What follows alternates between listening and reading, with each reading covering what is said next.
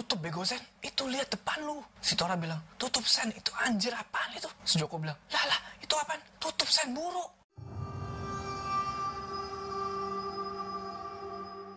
Assalamualaikum teman-teman, balik lagi sama gue Jo. Apa kabar kalian semua?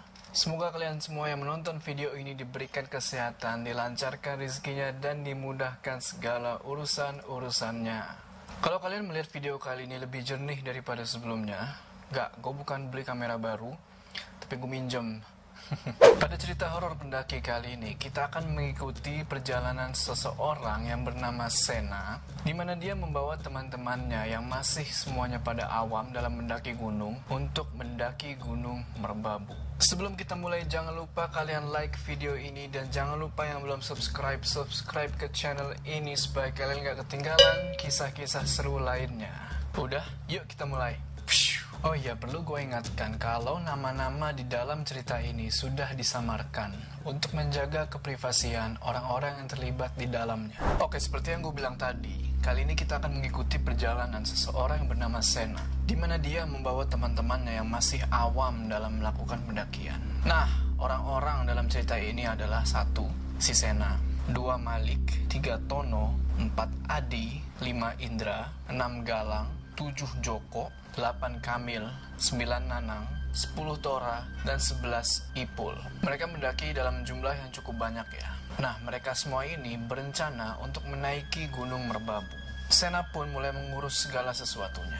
Mulai dari masalah sewa tenda dan tiket kereta, dipastikan mereka akan berangkat ke Gunung Merbabu tanggal 15 Juli. Sampai tibalah waktu mereka berangkat. Mereka menggunakan kereta dari stasiun Pasar Senen menuju stasiun Lempuyangan Jogja. Singkat cerita, sampailah mereka di stasiun Lempuyangan kira-kira jam setengah sembilan malam dan kondisi Jogja saat itu sedang turun hujan. Mereka pun tidur di sana sampai pagi. Pada pagi harinya, setelah mereka semua sholat, mereka naik Trans Jogja menuju Terminal Jombor. Nah, di sini udah mulai kelihatan horornya. Awalnya bus sepi, dan mereka semua duduk. Tapi ketika bus berhenti untuk mencari penumpang, banyak orang masuk dan di antaranya adalah wanita-wanita lansia. Ya otomatis mereka mengalah dong. Mereka yang tadinya pada duduk sekarang pada berdiri untuk mempersilahkan wanita-wanita lansia itu untuk duduk. Si Sena mengalah untuk seorang kakek-kakek yang dia kelihatannya capek bang. Nah si kakek-kakek ini pas di perjalanan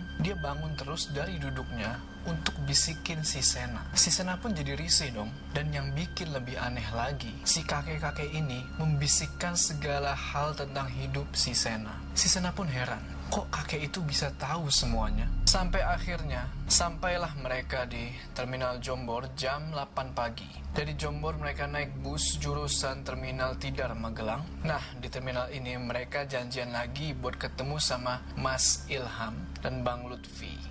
Jadi nanti mereka berdua ini uh, yang bakal memimpin pendakiannya. Dari Terminal Tidar, mereka naik bus Engkel jurusan Kopeng Salatiga. Dan mereka turun di pintu pendakian Wekas sekitar jam 11 siang. Ketika turun dari bus Engkel, udara sejuk pegunungan menyapa mereka. Dan mereka melihat gunung merbabu yang begitu gagah di depan mereka. Teman-teman dari Sisena sempat mengeluh melihat gunung berbabu yang menjulang tinggi. Namun diingatkan oleh Mas Ilham, jadi Mas Ilham ini dia seperti dikasih kelebihannya oleh Allah Subhanahu wa taala. Kalau jangan banyak mengeluh, karena alam itu hidup. Apa pun yang kita sugestikan, itu akan diwujudkan di alam nanti. Keesokan paginya, sehabis sholat subuh, mereka keluar dari tempat peristirahatan mereka untuk sekedar melihat pemandangan di luar. Sampai mereka lihat ke atas, tiba-tiba sekilas sekilas ada sosok orang berwarna hitam terbang. Melihat itu, Adi Galang dan Tora langsung masuk lagi ke base camp. Dan yang lain bengong ngeliatin itu sosok. Buat tenangin, Sesana bilang, itu cuma ilusi optik mungkin. Apalagi sinar matahari kan udah mulai muncul tuh. Tapi Mas Ilham bilang, itu bukan ilusi optik. Itu emang bener makhluk sini. Itu penghuni pos bayangan satu Langsung Susana mikir, duh kenapa kok Mas Ilham ngasih tahu ini di depan anak-anak? Kan jadi pada takut. Nggak lama setelah itu, mereka bersiap-siap untuk pendakian. Mereka packing ulang lah segala macam kan. Dan jam setengah 8 pagi, dimulailah pendakian. Mas Ilham dan Bang Lutfi berada di posisi paling depan. Mereka sebagai leader ya. Sedangkan si Sena berperan sebagai sweeper sweeper itu yang jaga belakang karena si Sena ini dia lebih berpengalaman dalam mendaki gunung dibanding teman-teman lainnya Mereka melewati jalur yang terbuat dari susunan batu. Mereka melewati rumah warga, lalu jalan sedikit nanjak sebelum masuk ke area vegetasi. Area vegetasi itu kayak masuk ke hutan lah, banyak udah mulai banyak pohon. Saat nyaris masuk vegetasi, jalanan batu terputus dan di ujung jalan terdapat makam seorang eyang. Teman-teman Sisena pun otomatis ketakutan melihat makam itu. Lutfi berkata, ayo jalan, udah mulai mendung nih. Sena bilang, ya udah yuk. Nah, pada saat ngomong ini, si Sena merasa kayak ada bayangan yang mengintip di balik batu makam. Perjalanan dilanjutkan sampai mereka di sumber air. Di situ mereka mengisi air untuk persediaan di atas dan setelah 15 menit di situ mereka pun melanjutkan perjalanan. Di jalan menuju pos satu pohon tumbang, banyak suara-suara aneh yang bukan dari suara hewan atau angin. Lebih terasa seperti suara obrolan-obrolan yang sangat dekat, tapi saat mereka sadar kalau itu nggak wajar, suara-suara itu hilang. Tiba-tiba Mas Ilham ngingetin, jangan melamun, kiri jurang. Si Sena paham, kalau Mas Ilham bilang seperti itu, supaya mereka semua nggak fokus sama suara-suara itu. Karena Mas Ilham tahu kalau mereka semua sebenarnya mendengar suara-suara itu. Sampailah mereka akhirnya di pos satu pohon tumbang. Di pohon tumbang ini, si Indra melihat sosok nenek-nenek dan dia pingsan. Mas Ilham langsung nyamperin Indra. Lalu dia pun komat kamit seperti baca doa ya. Dan akhirnya si Indra sadar, tapi dia hanya terdiam. Saat si Sena dan teman-temannya berusaha mendekati si Indra, Mas Ilham bilang, jangan banyak tanya. Dan gak lama, kabut pun mulai turun dan dingin mulai merasuk. Lalu mereka melanjutkan perjalanan.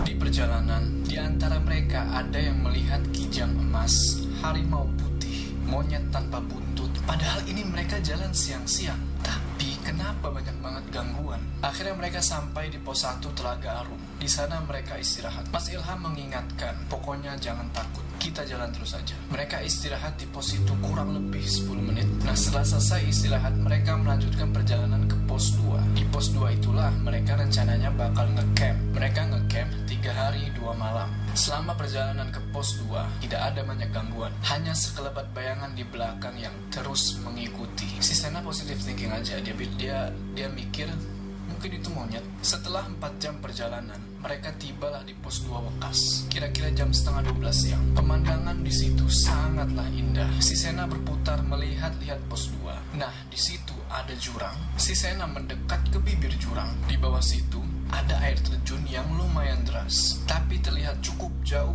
di dasar jurang. Tiba-tiba Mas Ilham ngebisikin, itu air terjun tempat mandinya kuntilanak. Si Sena dalam hati bilang, waduh mas, saya tahu sih itu punya kelebihan, tapi jangan belak-belakan juga. Setelah itu mereka pun memasang tenda dan mulai memasak untuk makan siang. Setelah pasang tenda dan makan siang, terasa udara sejuk yang dingin. Mereka berada di pos 2 Wekas di ketinggian 2500 mdpl. Setelah makan, samar-samar terdengar suara azan yang terbawa angin dan mereka pun sholat zuhur ya. Sehabis sholat, Mas Ilham bagi-bagi tugas buat nyari kayu bakar. Karena katanya malam nanti bakalan dingin banget, katanya bisa sampai kurang lebih 0 derajat lah. Maka mereka berinisiatif untuk mengumpulkan kayu bakar. Pesan Mas Ilham hanya satu, jangan rusak tanaman yang masih hidup. Lalu dibagilah tiga tim untuk mencari kayu bakar. Tim satu, Tono, Malik, dan Adi. Tim 2, Galang, Indra, dan Kamil. Tim 3, Sena, Ipul, dan Nana. Sedangkan Tora, Mas Ilham, Bang Lutfi, dan Joko, mereka menjaga tenda. Dan setelah pembagian tim itu, mereka pun berpencar mencari kayu bakar. Saat mencari kayu, timnya si Sena, mereka nggak dapat gangguan apa-apa, tapi nggak tahu dengan tim lain. Setelah selesai mencari kayu, mereka semua pun kembali ke tenda. Ketika si Sena dan timnya kembali ke tenda, ternyata tim lain sudah nyampe duluan ke tenda. Tapi anehnya di sini, si Indra menggigil kedinginan. Kondisi saat itu emang dingin, tapi masih ada sengatan sinar matahari. Jadi masih ada hangat-hangatnya lah. Lalu tiba-tiba Mas Ilham megang tengkuknya Indra dan melakukan semacam tarikan. Kayak gini kali, kayak dan tiba-tiba si Indra tertidur. Lalu Mas Ilham bilang, kan saya sudah bilang, jangan cabut pohon atau tanaman yang masih hidup. Terus si Sena nanya, emang si Indra kenapa mas? Mas Ilham bilang, Indra itu matain dahan kayu, yang ternyata itu tempat siluman monyet. Sontak mereka semua yang dengar pun makin parno. Si Sena dalam hati, duh, kok Mas Ilham belak-belakan mulu sih? Dan semua pun terdiam. Seiring berjalannya waktu, udara makin dingin. Kabut mulai turun dan jarak pandang mulai menipis. Semua masuk tenda masing-masing. Tenda Sisena berisi enam orang. Kondisi pos 2 kala itu sangat sepi. Cuman ada beberapa tenda. Suara azan asar terdengar dan mereka pun sholat di dalam tenda. Nah, ketika mereka sholat, mereka seperti dilempari pasir-pasir atau kerikil-kerikil kecil. Padahal di luar nggak ada siapa-siapa. Untuk mengalihkan dari gangguan-gangguan itu, mereka pun keluar tenda untuk ngopi dan udara di luar saat itu sangat dingin. Mereka pun ngobrol-ngobrol di luar sambil ngopi. Sampai tibalah azan maghrib di mana saat maghrib itu setan-setan pada berkeliaran. Dan mereka pun sholat maghrib. Setelah selesai sholat, mereka lanjut ngobrol dan ketawa-tawa. Sampai tiba-tiba mereka berhenti tertawa ketika ada tawa asing yang ikutan ketawa bersama mereka. Si Nanang nanya, itu siapa yang ketawa? Wendy bilang, noh tuh si Kamil suaranya kayak cewek. Si Ipul bilang, jangan sompral Wen, jangan bikin takut. Kamil bilang, bukan gua, sumpah demi Tuhan. Terus Mas Ilham tiba-tiba ngomong, coba kalian lihat ke atas pohon di sebelah kanan. Terlihatlah sosok tiga kuntilanak dan mereka semua melihat kuntilanak itu. Si Sena ngeliatin mereka terbang ke sana kemari. Teman-temannya Sena langsung nutupin muka pakai kupluk dan tanpa babi bu masuk tenda. Sedangkan Mas Ilham dia tetap di luar tenda untuk ngejaga. Di dalam tenda, mereka langsung masuk sleeping bag, berusaha untuk tidur. Tapi nggak ada yang bisa tidur, karena tiba-tiba suhu turun secara drastis sekali. Nggak lama, Mas Ilham pun masuk juga ke tenda. Tiba-tiba tenda berbunyi, plak, plak, plak. Si Senam pikir angin atau hujan kan. Terus si Joko bilang, Sen, masukin sepatu gue Sen, gue takut basah. Si Malik juga bilang, iya Sen, sepatu gue juga, posisi lu kan depan pintu tuh, keluarin aja tangan lu. Ya udahlah kan. Si Sena buka pintu tenda, terus ngeluarin tangannya. Aneh, nggak ada angin ataupun hujan, tapi tenda bunyi plak plak plak. Tiba-tiba, tangan si Sena ada yang megang. Pas diangkat itu fly sheet, ternyata nggak ada apa-apa. Terus si Kamil bilang, tutup bego Sen, itu lihat depan lu. Si Tora bilang, tutup Sen, itu anjir apaan itu? Si Joko bilang, lah, itu apaan? Tutup Sen, buru. Pas dilihat lagi, gak taunya ada kuntilanak penuh darah lagi ngeliatin mereka semua. Langsung ditutuplah itu flysheet dan pintu tenda kan. Terus si Sena bilang, udah tidur buru, jangan banyak bacot. Setelah itu, empat dari enam orang yang ada di tenda itu pada tidur. Sisa si Sena sama Joko yang belum. Lalu tiba-tiba ada suara orang nyinden. Gak sampai di situ. Lalu tiba-tiba juga ada dari belakang tenda yang nimpuk plak plak plak kayak tadi ya. Terus juga ada bunyi langkah kaki di belakang tenda mereka. Mereka berpikir nggak mungkin karena di belakang tenda mereka adalah semak belukar yang lumayan lebat. Lalu langkah itu mendekat ke tenda, tapi nggak ada bayangannya. Padahal itu malam lagi terang bulan. Langkah itu berhenti di depan tenda dan jirigen air yang mereka bawa bunyi. Terus tiba-tiba leguk jirigen itu jatuh lalu sunyi. Si Sena ngelihat si Joko udah gemeteran. Si Sena tutup kepalanya pakai kupluk. Dia coba tidur sambil mikir. Salah kita apa sampai digangguin? Tiba-tiba ada suara ketawa dari samping tenda. Sena berusaha nutupin telinganya pakai tisu basah. Lalu bagian belakang tenda yang tepat ada kepalanya dia. Kayak ada yang neken ke arah dalam. Sambil kesel, si Sena coba tekan balik, tapi nggak ada benda apa-apa yang neken dari luar. Di luar juga nggak ada angin. Mereka ini posisinya di samping pintu, terus berjejer kayak ini pintu, Sena, tek tek tek tek. Gangguan demi gangguan datang, tapi si Sena coba nyuekin. Dia set alarm pukul 2 pagi. Mereka mau summit attack. Saat itu masih pukul jam 11 malam dan pada akhirnya Sena mencoba untuk tidur. Jam 2 malam alarm pun berbunyi. Si Sena bangun. Mas Ilham pun sepertinya juga udah bangun. Sena minta tolong ke Mas Ilham untuk bangunin yang lain. Dan responnya cuma tenang aja. Sena bangunin semua temennya. Mereka bangun dalam kondisi menggigil. Mereka lalu mempersiapkan segala sesuatunya untuk summit attack. Si Sena merasa ada yang kurang.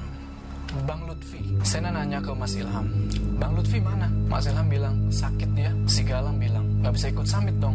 Mas Ilham bilang, gak bisa, kalian summit aja. Saya nggak bisa ikut juga. Saya harus jagain Lutfi dan jagain tenda juga. Si Sena deketin Mas Ilham dan bisikin. Terus gimana nanti kalau ada gangguan mas? Mas Ilham bilang, yakin sama Tuan Sen. Ya sudahlah. Setelah itu mereka berdoa dan siap untuk menuju puncak Kenteng Songo 3142 MDPL. Di sini karena nggak ada Mas Ilham, Sena bertugas menjadi leader dan Tono menjadi sweeper. Mereka berjalan dan mulai masuk kembali ke vegetasi yang cukup lebat dengan jalan tanah gembur. Tiba-tiba Nanang dan Joko teriak, Astagfirullah, mata apa itu warna merah? Joko bilang, jangan ditunjuk Nang. Sena bilang, fokus jalan, lihat bawah aja. Setelah itu mereka jalan terus. Jalanan sekarang mulai berbatu, Lalu sampailah mereka di pos 3. Jalanan ke arah puncak itu tinggal lurus dari pos 3. Seharusnya di pelang penunjuk jalan juga tertera seperti itu. Tapi si Sena nggak lihat ada jalur yang sesuai dengan arahan pelang itu. Jadi si Sena mutusin lah buat ke arah kanan karena ada jalur di situ. Mereka memasuki jalur ini sampai mereka bertemu dengan jurang dan akhirnya mereka mau nggak mau putar balik. Kembalilah mereka di pos 3 namun sekarang jalur yang tadinya nggak ada, sekarang ada. Lalu mereka susurilah jalan itu sampai akhirnya tiba di pos batas kabupaten. Di sana mereka break sebentar. Mereka melihat indahnya kota Magelang di tengah kegelapan dan rasa takut mereka pun perlahan hilang. Sampai akhirnya si Adi tiba-tiba terseret 7 meter ke arah jurang. Si Sena coba nahan si Adi, tapi anehnya sama sekali dia nggak lihat apa yang menyeret si Adi. Mereka semua histeris. Lalu si Sena emosi dan teriak, gua nggak ganggu lu ya, lu kenapa ganggu? Lalu si Nanang berusaha nenangin Sena. Jangan Sen, lu malah mancing mereka kalau gitu. Sabar aja Sen. Mereka semua pun sedih. Kenapa pendakian mereka diganggu terus? Sampai ada yang menangis. Tapi si Sena.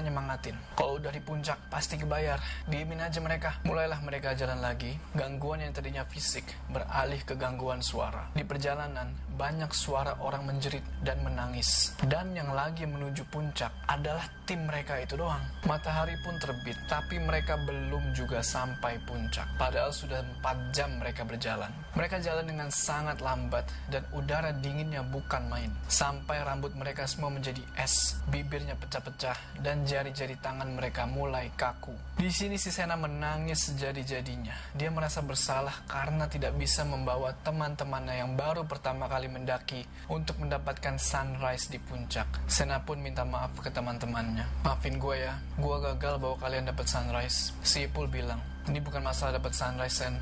Ini masalah kebersamaan kita menggapai puncak bersama. Si Tono bilang, jalan Yusen, itu kayaknya puncak tuh. Terus mereka jalan sampai di sebuah pertigaan. Dan di sana mereka mengambil jalur yang ke arah kiri terlihat banyak sekali bunga Edelweiss. Mereka akhirnya sampai di puncak yang ternyata itu adalah puncak Syarif. Puncak Syarif itu adalah salah satu puncak gunung merbabu ya. Sena pun menangis melihat keindahan puncak ini. Mereka semua berpelukan untuk merayakan keberhasilan mereka dan karena rasa persahabatan yang ada di antara mereka. Setelah itu mereka foto-foto dan tanpa sadar mereka kehabisan perbekalan. Sedangkan mereka semua sudah mulai kehausan dan kelaparan dan mereka masih harus turun gunung. Dan ada satu pertanyaan yang belum terjawab. Kenapa mereka terus-terusan diganggu? Ada apa sebenarnya? Perjalanan mereka belum usai. Temukan jawabannya. Kenapa mereka diganggu sampai sedemikian rupa di part selanjutnya. Jangan lupa kalian like video ini dan subscribe ke channel ini supaya kalian gak ketinggalan kelanjutan dari cerita ini. Gua Jo, sampai ketemu lagi.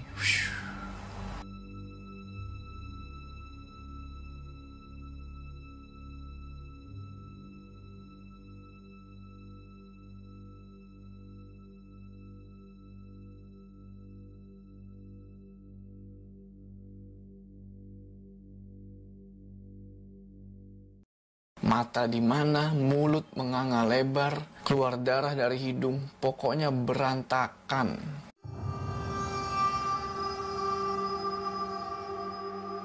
Assalamualaikum teman-teman, balik lagi sama gue Jo. Piye kabare?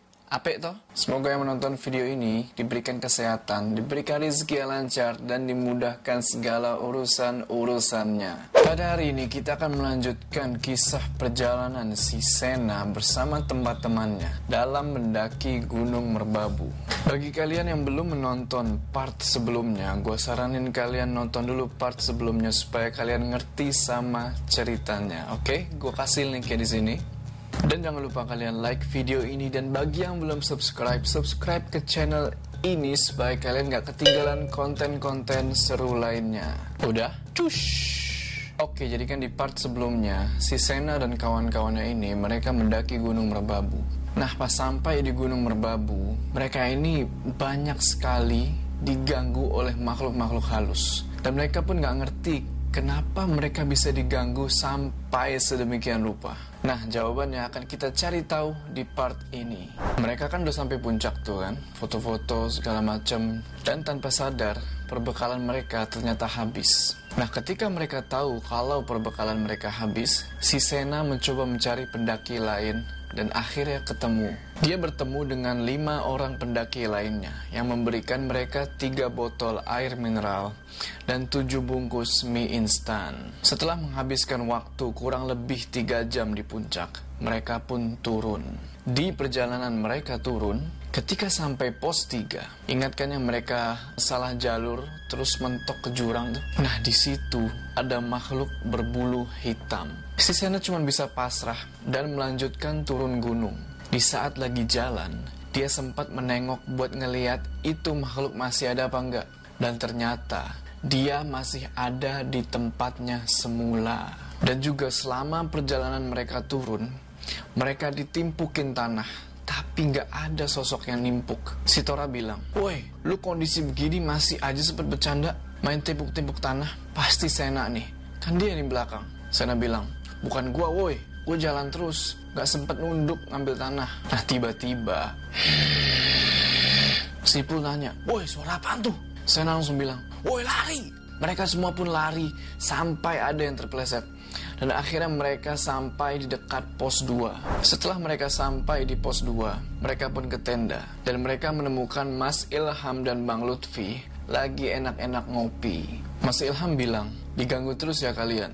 Si Nanang bilang, Sampai gila gue mas. Si Joko bilang, lain kali gue gak mau dah kalau ke gunung yang angker kayak begini. Si Sena bilang, eh nih gunung gak ada angker-angkernya coy. Mas Ilham pun mengajak mereka untuk muncak lagi jam 3 sore ke Kenteng Songo. Mereka sebenarnya capek, bukan capek tenaga, tapi capek gangguannya. Namun akhirnya mereka setuju karena Mas Ilham bilang, apa pun rintangannya harus dilewati demi menggapai puncak. Terus si Sena nanya Mas Ilham, Mas, jerigen air yang semalam mana? Mas Ilham bilang, jerigen yang semalam itu diminum genderuwo. Sena bilang, kenapa sih mereka gangguin kita mas? Aneh, lagian kalau mau minum, di situ kan ada air dari pipa. Mas Ilham bilang, saya juga lagi nyari tahu kenapa kalian digangguin. Lalu makanan pun dihidangkan. Nah pas lagi mereka asik-asiknya makan, tiba-tiba tenda rubuh. Mas Ilham cuma bilang, udah nggak apa-apa, Nanti bisa dibangun lagi tendanya. Si Sena saking keselnya karena diganggu terus, dia bangun tendanya lagi sendirian. Dan setelah itu masuk tenda dan tiduran sambil mikir, kenapa kok diganggu sampai seintens ini? Lagi mikir kayak gitu, tiba-tiba dia nyium bau busuk. Mas Ilham bilang, Sen, keluar dari tenda Sen. Si Malik bilang, Sen, itu di samping lo ada cewek mukanya. Ini, Sipul bilang, anjir itu apa lagi Allah. Si Sena pun bingung dan dia terus nengok. Spontan Sena bilang, setan sialan lo ya. Spontan ditimpuk lah itu setan pakai sleeping bagnya si Joko. Itu setan, mukanya hancur parah. Mata di mana, mulut menganga lebar, keluar darah dari hidung, pokoknya berantakan. Si Sena pun lari keluar dari tenda sambil menitikkan air mata. Mas Ilham bilang, Usahain bareng-bareng terus Sen. Si Sena pun diam aja. Yang ada di pikiran dia, dia cuma pengen cepet-cepet pulang. Nah di situ tiba-tiba si Indra pingsan lagi. Si Indra sudah pingsan beberapa kali di pendakian ini. Nah ini yang buat si Sena bingung. Kenapa dia mulai yang pingsan? Di sini Mas Ilham bilang, hmm, kayaknya saya tahu. Nanang pun nanya, apaan mas? Mas Ilham bilang, lihat, nanti bakal terungkap. Matahari semakin naik, si Sena memutuskan masak buat makan siang. Pada akhirnya si Indra sadar setelah dirawat oleh Mas Ilham. Dan mereka semua pun makan siang. Siang itu mereka ngobrol-ngobrol dan sholat zuhur. Selesai sholat, Mas Ilham kembali bertanya, Gimana? Mau muncak lagi nanti jam 3? Semuanya pun mau ikut muncak lagi, kecuali si Ipul dan Joko. Sena ketawa dalam hati. Dia pikir, mereka berani gak ikut. Udah tahu serem. Mas Ilham sama Bang Lutfi sih berani berdua sendirian. Lah mereka? Terus Mas Ilham bilang, ya udah siapin peralatan summit. Sen, bawa kompor. Sena menjawab, oke mas. Sena pun membawa carrier ke puncak untuk membawa logistik. Takut kekurangan air kayak pas tadi mereka muncak ya. Waktu terus berjalan dan udah jam setengah tiga. Mas Ilham memutuskan untuk berangkat. Setelah berdoa, mereka pun berangkat ke puncak. Mereka berharap dengan ikutnya Mas Ilham, gangguan akan hilang. Di sini Mas Ilham sebagai leader dan si Sena sebagai sweeper. Di perjalanan mereka cuma mendapatkan gangguan-gangguan kecil seperti ditipukin tanah dan tiupan-tiupan di telinga. Tiba-tiba, carrier yang dibawa si Sena menjadi berat. Sena bilang, Mas, rest sebentar, capek rasanya mas. Terus Mas Ilham bilang, wah di atas carrier kamu ditumpangin tuh Sen. Namun, tas menjadi enteng kembali setelah Mas Ilham komat kamit membaca doa. Ternyata, carriernya si Sena ditumpangin sama jin yang gak punya kaki. Si Sena pun minta gantian ke Bang Lutfi untuk membawa carrier. Perjalanan dilanjutkan, tak terasa mereka sudah sampai pertigaan dekat puncak. Mereka pun ambil jalur kanan yang menuju ke puncak Tenteng Songo. Mereka mengitari bukit dan mereka melihat sabana yang begitu indah. Sampai mereka lewati jembatan setan dan pada akhirnya mereka pun sampai di puncak. Di sana mereka terharu karena keindahan lautan awan yang tersaji di depan mereka. Mereka foto-foto, mereka ngopi, kurang lebih satu jam lah mereka di puncak. Setelah puas, mereka memutuskan untuk turun jam 6 sore. Keadaan saat itu sudah berkabut dan sudah mulai gelap. Si Sena merasa tenang dong kan karena ada Mas Ilham. Tapi rasa tenang itu hilang ketika ada yang berlari kencang di tengah-tengah kabut. Hari sudah gelap dan gangguan semakin banyak. Kupluk si Sena ditarik-tarik dari belakang. Pertanyaannya, siapa yang narik-narik kupluknya si Sena? Secara dia itu sweeper, dia paling belakang. Si Sena pun meminta Mas Ilham untuk berhitung. Berhitunglah mereka kan, dari paling depan sampai paling belakang. Satu, dua, tiga, empat, lima, enam, 7, 8, 9, 10, 11, 12. Ada yang bilang 12 dengan suara lirih. Si Sena pun kesal. Dia bilang, setan alas. Mas Ilham bilang, jangan lancang Sen. Mereka pun jalan lagi sampai pos batas kabupaten. Tapi di sini mereka melihat api seperti orang menanjak bawa obor. Namun tiba-tiba Mas Ilham bilang, Wih, Banaspati tuh. Nah, makhluk yang namanya Banaspati ini, berdasarkan yang gue pelajari, dia itu mukanya kayak barong dan badannya tertutup oleh api. Itu api lewat dengan cara terbang tepat di atas kepala mereka. Si Sena emosi, dia bilang, Lama-lama gue lawan juga nih setan. Mas Ilham terus mengingatkan si Sena untuk bersabar. Sambil berjalan, Sena berusaha menahan kekesalannya. Dia udah gak ada takut-takutnya lagi deh. Sampai tiba-tiba, kubrak! Si Tora kepleset sampai ngenain si Adi. Gara-gara ini, kaki si Adi jadi keseleo.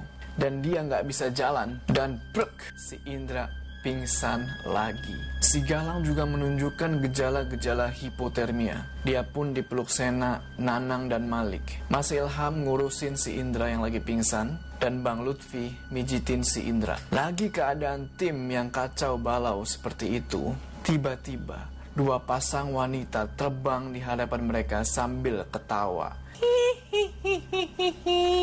Wah, ini penyebabnya. Mas Ilham bilang begitu sambil nunjukin sebuah keris kecil dari tas lempang si Indra. Mas Ilham bilang, saya ngerasain energinya tadi sebelum naik. Dan akhirnya terungkap apa penyebab kita diganggu dan kenapa selalu si Indra yang pingsan. Si Sena nanya, ini keris apa mas? Mas Ilham bilang, saya nggak tahu ini keris apa. Yang jelas, ini keris pelindung. Tapi keris ini aneh. Energinya seperti pudar atau entah gimana. Makanya saya nggak bisa ngerasain energinya. Tadi sebelum naik baru keluar energinya. Nanang pun kesel kan, dia bilang, sial, lain kali nggak gue ajak tuh anak. Sena bilang, jangan gitu nang. Nanang bilang, lu mikirlah, dari awal dia yang paling egois. Malik pun nenangin mereka. Ya udah ya udah, jangan emosi dulu.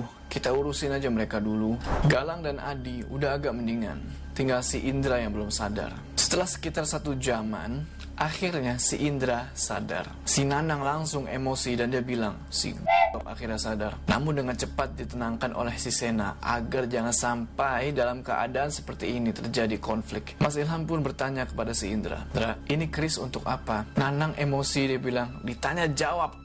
Lagi-lagi yang lain mencoba menenangkan si Nanang yang sudah sangat emosi sama si Indra ini. Mas Ilham bilang, jujur Indra, ini buat apa? Saya nggak akan marah sama kamu. Indra bilang, itu cuma buat pegangan mas kata bapak saya buat jaga-jaga. Jadi semacam jimat lah ya. Mas Ilham bilang, justru dengan keris ini, kesannya kamu nantang, Dra. Ibarat di pasar, ada preman penguasa. Nah, kamu bawa preman lain, pasti terjadi konflik. Si Indra pun bilang, iya mas maaf. Nanang yang emosi bilang, maaf aja nggak cukup. Gara-gara lu pendakian jadi begini. Indra pun balik emosi dan dia bilang, lu bisa santai nggak? Sena pun melerai mereka. Udah-udah, jangan pada ribut. Mas Ilham pun bilang, ya udah, yang penting semua nggak kenapa-napa. Kalian sabar aja kalau ada gangguan lagi. Yuk jalan lagi. Kasihan si Joko sama Ipul tuh berdua di camp. Perjalanan menuju camp. Kali ini dipimpin oleh Sena dan Mas Ilham sebagai sweeper. Selama si Sena memimpin perjalanan, banyak banget penampakan kuntilanak dan genderuwo dan ada juga siluman monyet. Si Sena bilang, pokoknya jalan nunduk, lihat pijakan, jangan celingak-celinguk. Nanang nanya, emang kenapa Sen? Anjir! Sena bilang, kan udah gue bilang. Kunti itu ketawa. Semakin mereka berjalan, yang muncul semakin banyak. Sampai akhirnya mereka sampai di pos 2. Di situ mereka melihat banyak sekali tenda. Mereka pun berjalan menuju tenda mereka. Tapi mana si Joko sama Ipul? Si Sena buka tenda dan Jok, lu ngapain? Tidur gua. Kampret gua digangguin mulu. Mana si Ipul kebo banget lagi. Sena bilang, bukannya tenda rame, banyak tenda gitu. Joko bilang, mata lu buta. Lihat noh. Pas dilihat sama si Sena, tenda yang tadinya banyak, sekarang sudah tidak ada. Melihat hal itu, Si Nanang kembali emosi sama si Indra, tapi dengan cepat dilerai oleh Bang Lutfi. Si Galang pun langsung masuk tenda, karena kelihatan dia sangat kedinginan. Dan benar saja, malam itu Galang kena hipotermia. Dia sampai kencing di celana. Si Sena tampar mukanya si Galang, tapi dia nggak sadar. Diajak ngomong malah ngelantur. Diminumin air panas, malah kebal kayak debus. Nafasnya dingin dan menggigil terus-terusan. Si Sena gantiin bajunya si Galang yang kena kencing. Didobelin lagi bajunya si Galang sampai lima lapis. Dan si Galang dipakein sleeping bag sampai tiga lapis. Si Sena takut kalau dia nggak berhasil turun dengan selamat. Gak berapa lama si Galang sudah nggak menggigil dan dia pun tertidur nyenyak. Tapi sekarang si Adi yang menunjukkan gejala-gejala hipotermia. Tapi malah dipecandain sama si Sena. Aduh, setelah memastikan si Adi aman, si Sena masak buat makan malam dan bikin api unggun buat ngangetin badan. Semua pun makan, kecuali si Adi dan Galang yang tertidur. Setelah makan, mereka sholat lalu tidur. Namun gangguan demi gangguan tetap datang bertubi-tubi. Si Sena sudah lelah menghadapi gangguan-gangguan itu. Dia pun berusaha tidur, dan gak berapa lama dia pun berhasil tidur. Sampai akhirnya dia terbangun karena si Indra teriak. Si Indra sepertinya udah kena sasaran makhluk-makhluk itu. Si Nanang yang udah kesel dari tadi bilang, mampus lu, gara-gara lu sini. Si Tono bilang, kalau dinampakin, kita juga ngeliat cuy. Nanang bilang, iya juga ya. Si Sena pun melanjutkan tidur, dan sekitar jam 2 pagi, dia bangun. Sena lihat Joko nggak bisa tidur, karena udara benar-benar dingin sampai tembus sleeping bag. Mereka pun ngobrol sampai tiba-tiba. Apaan tuh? Gak taunya si Kamil ngorok. Kirain apaan kan? Mereka lanjut ngobrol. Lalu... Anjir, suara apaan tuh? Sena bilang, pakai nanya lagi lu. Apalagi yang ketawanya kayak gitu? Joko bilang, ah bodoh ah. Setelah percakapan itu, tiba-tiba, ternyata tenda sebelah rubuh. Si Sena coba ngecek itu tenda, tempat teman-temannya yang lain lagi tidur. Tapi anehnya, Tenda itu rubuh karena pasaknya kecabut. Gak mungkin angin yang lakuin ini karena pasaknya nancap cukup dalam. Si Sena dan yang lain coba bangun lagi itu tenda. Dan setelah selesai, semuanya masuk tenda lagi. Kecuali Sena, Joko, dan Mas Ilham. Setelah itu mereka ngopi dan Sena membuka pembicaraan. Sena bilang, Mas Ilham, sampai kapan kita diganggu kayak gini? Joko bilang, Iya mas, sampai kapan? Saya ngeri kalau diikutin sampai Jakarta. Mas Ilham bilang, tenang aja, paling kita cuma diganggu sampai base camp. Mereka penunggu asli sini, nggak mungkin mereka ngikut sampai Jakarta. Di sini, si Joko masuk tenda duluan, karena dia nggak kuat dingin. Lanjutlah Sena dan Mas Ilham ngobrol. Mas Ilham bilang, Sena, kamu ketemu sama seorang kakek di Jogja. Ingat kan kakek yang di bis tuh? Sena bilang, iya mas. Mas Ilham menjelaskan kalau kakek itu adalah leluhurnya si Sena, kerabat dari Pangeran Diponegoro dan si Sena ada hubungan darah sama Gusti Pangeran. Kok bisa tahu mas? Mas Ilham bilang, kalau pas di base camp sebelum mereka naik, ketika si Sena tidur, leluhurnya itu muncul dan cerita ke Mas Ilham. Setelah itu Mas Ilham hanya tersenyum. Sedangkan si Sena kayak nggak percaya. Masa dia sampai punya silsilah keturunan yang ujungnya sampai Pangeran Diponegoro? Si Sena pun melamun memikirkan itu. Dia melamun sampai Mas Ilham menyuruhnya untuk masuk tenda. Di dalam tenda, dia pun tertidur. Sinar matahari mulai menyinari mata Sena. Dia membuka mata dan mendapati kalau hari sudah terang. Tapi kali ini kenapa nggak terjadi pengulangan? Eits, ini bukan cerita si Agas ya. Di luar teman-temannya lagi pada masak. Si Galang juga udah kelihatan sembuh dari hipotermia. Karena mau turun, mereka pun menghabiskan logistik untuk dimasak dan mereka pun makan besar di situ. Selesai makan, mereka packing dan mencopot tenda. Lalu mereka siap-siap untuk turun. Sena memimpin doa dan mereka pun turun gunung.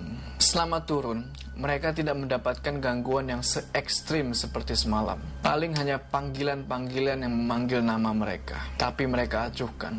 Singkat cerita sampailah mereka di base camp, istirahat 3 jam di sana, dan mereka nyarter mobil pick up untuk mengantar mereka ke terminal Tidar. Sampai di Tidar, Mas Ilham dan Mang Lutfi berpisah dengan mereka. Setelah itu, Sisena naik bus menuju terminal Jombor. Di dalam bus, Sisena memilih untuk duduk sendiri. Dan beberapa saat kemudian, dia pun tertidur. Bangun-bangun, kakek-kakek yang tadi Sisena ketemu pas berangkat ada di sampingnya. Dia bilang kalau yang terpenting bagi Sena adalah Sena mendapatkan banyak pelajaran dari pendakian kali ini. Dan dia juga bilang kalau Sena jangan pernah takut untuk melakukan perjalanan agar si Sena tahu siapa dirinya sebenarnya. Kakek-kakek itu juga bilang kalau dia akan terus bersama Sena karena darah pangeran ada di dalam diri Sena. Si Sena pun bengong mendengar itu dan gak lama kakek itu hilang entah ke mana. Sena pun sampailah dia di Jombor kan. Setelah itu dia menuju ke Malioboro untuk belanja dan nginep di situ. Paginya dia pergi ke Lempuyangan untuk naik kereta ke stasiun Pasar Senen. Dan usailah perjalanan si Sena. Apa kalian juga punya pengalaman horor di Gunung Merbabu atau di gunung-gunung lainnya? Share di kolom komentar ya. Jangan lupa like video ini dan subscribe channel ini supaya kalian gak ketinggalan cerita horor pendaki selanjutnya. Gua Jo, sampai ketemu di cerita selanjutnya.